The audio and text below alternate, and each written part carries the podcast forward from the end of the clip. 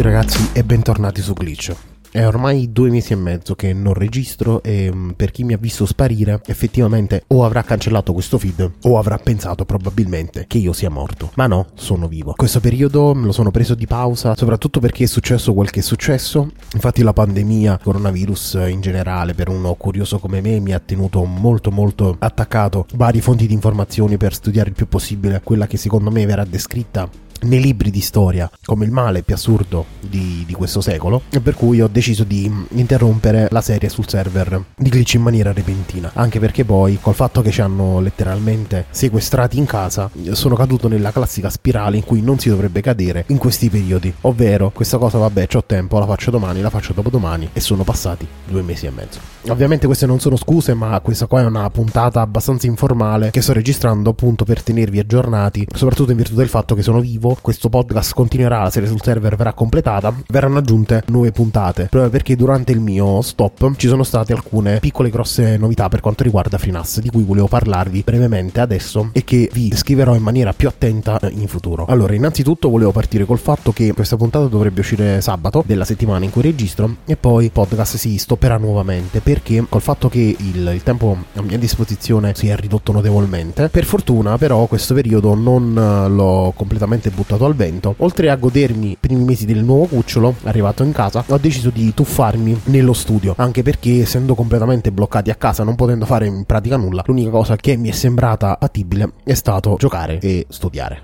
sostanzialmente. Però per questo ho approfondito diverse tematiche per quanto riguarda FreeNAS e finalmente alcuni piccoli punti oscuri sono stati dissipati e ve ne parlerò, e riguardano soprattutto di una complessa situazione in relazione agli hard disk dai 6 terabyte e oltre, e del fatto che il RAID 5 o il RAID Z1 in ZFS viene considerato da qualche anno a questa parte, oltre che obsoleto, anche pericoloso. E appunto prima di iniziare a divagare volevo dirvi velocemente che il podcast uscirà questa puntata e poi si interromperà fin quando non avrò completato la serie sul server, dopodiché uscirà in maniera regolare una puntata a settimana come al solito, in modo che non mi senta sotto pressione per quanto riguarda il rilascio di nuove puntate e quindi possa completare la serie sul server in maniera degna e dignitosa, anche perché mi sono reso conto che sta interessando a un sacco di gente, e se non sono super preciso per quanto riguarda tutta una serie di informazioni che voglio comunicarvi, potrebbero esserci nel futuro anche problemi di perdita di dati che distruggerebbero già il mio molto fragile ego. Poi come ultima notizia c'è da dire che nei prossimi mesi io continuerò a chiamarlo FreeNAS per un difetto di forma, ma la X-System da un paio di mesi a questa parte ci ha sostanzialmente aggiornato del fatto che FreeNAS andrà a sparire completamente sia come distribuzione che come, ma non iniziate ad urlare sulla sedia senza motivo, perché non sparirà del tutto ma diventerà sostanzialmente FreeNAS e TrueNAS si fondono insieme diventando un'unica distribuzione che verrà chiamata TrueNAS Core per la versione gratuita, quindi FreeNAS, e la versione appunto che prima si chiamava TrueNAS si chiamerà TrueNAS Scale. Ovviamente il team di FreeNAS ha rilasciato vari articoli, quelli più importanti vi inserirò il link nelle note dell'episodio. In pratica hanno deciso di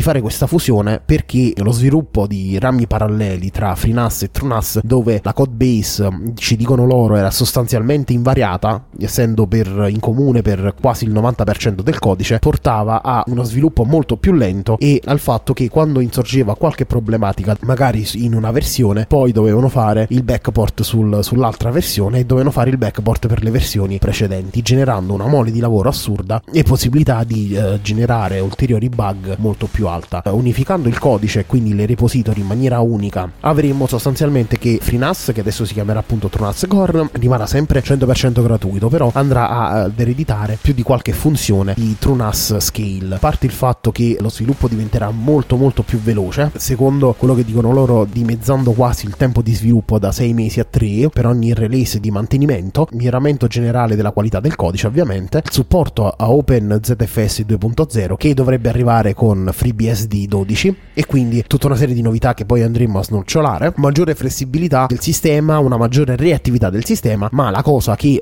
io aspettavo e finalmente è stata svelata, faranno tutta una serie di ottimizzazioni specifiche per la piattaforma Epic e per la piattaforma Ryzen, ovvero quella di AMD, andando andando sostanzialmente ad estendere il set generale di driver di FreeBSD che era solo di Intel, e quindi adesso i nostri server potranno essere equipaggiati anche con gli AMD Ryzen, che a un costo nettamente inferiore ci garantiscono delle performance molto maggiori. Prima di chiudere, lo so che sto diventando prolisso, volevo dirvi che sempre nelle note dell'episodio vi lascio il link di due podcast, ovvero di Pensieri in Codice e di Morfeo di Leo Vargeon, perché durante questi 2 mesi di assenza nel mio podcast madre, quindi qui in Glitch, ho partecipato prima a un incontro che Valerio Galano, appunto del podcast di Pensieri in Codice, ha fatto con tutti i suoi ascoltatori o chi volesse partecipare. Abbiamo parlato di diverse tematiche, e verso la fine do diverse precisazioni per quanto riguardava le domande fatte da altri ascoltatori. Infine Leo Vargeon mi ha invitato a Morfeo per parlare della mia professione di web designer. Questa puntata, devo dire la verità, a me è piaciuta tantissimo, e dai feedback che mi ha dato Leo anche lui si è molto divertito, per cui vi consiglio di ascoltarle tutte e due e magari farmi avere feedback o a me o ai rispettivi proprietari dei podcast che vi ho citato, in modo che, se vi sono piaciute tanto, potremmo farne altre se i rispettivi proprietari vorranno. Se avete qualche dubbio delucidazione oppure avete qualche critica, facendola possiamo migliorare tutti quanti insieme. Per cui per il momento è tutto, e ci sentiamo alla prossima puntata di Glitch. PS: se vuoi supportare questo podcast e non sai come fare, basta condividere la pagina magnetarman.com/podcast con chi può averne bisogno. Al suo interno ci sono tutte le info necessarie per seguire, abbonarsi o supportare gratuitamente questo podcast tramite link sponsorizzato Amazon o similari, oppure tramite donazione singola con PayPal o ricorsiva tramite Patreon. In fondo alla pagina ho inserito anche il link con una guida ben fatta per rilasciare una recensione di questo podcast su iTunes, in modo da aiutarmi a farlo ascoltare a più persone possibili. Ovviamente la guida è valida per tutti i podcast che segui o seguirai e permette di far conoscere agli altri se un contenuto è valido o meno. In home page sono presenti tutti i modi in cui puoi contattarmi, sia in relazione a questo show, sia se ti serve aiuto col tuo sito web o quello della tua azienda. Infatti, se sei un ascoltatore di Glitch, fammelo presente quando mi contatti, in modo da usufruire di uno sconto particolare sui servizi di consulenza riservati specificatamente agli ascoltatori dello show. Avete ascoltato Glitch? Grazie.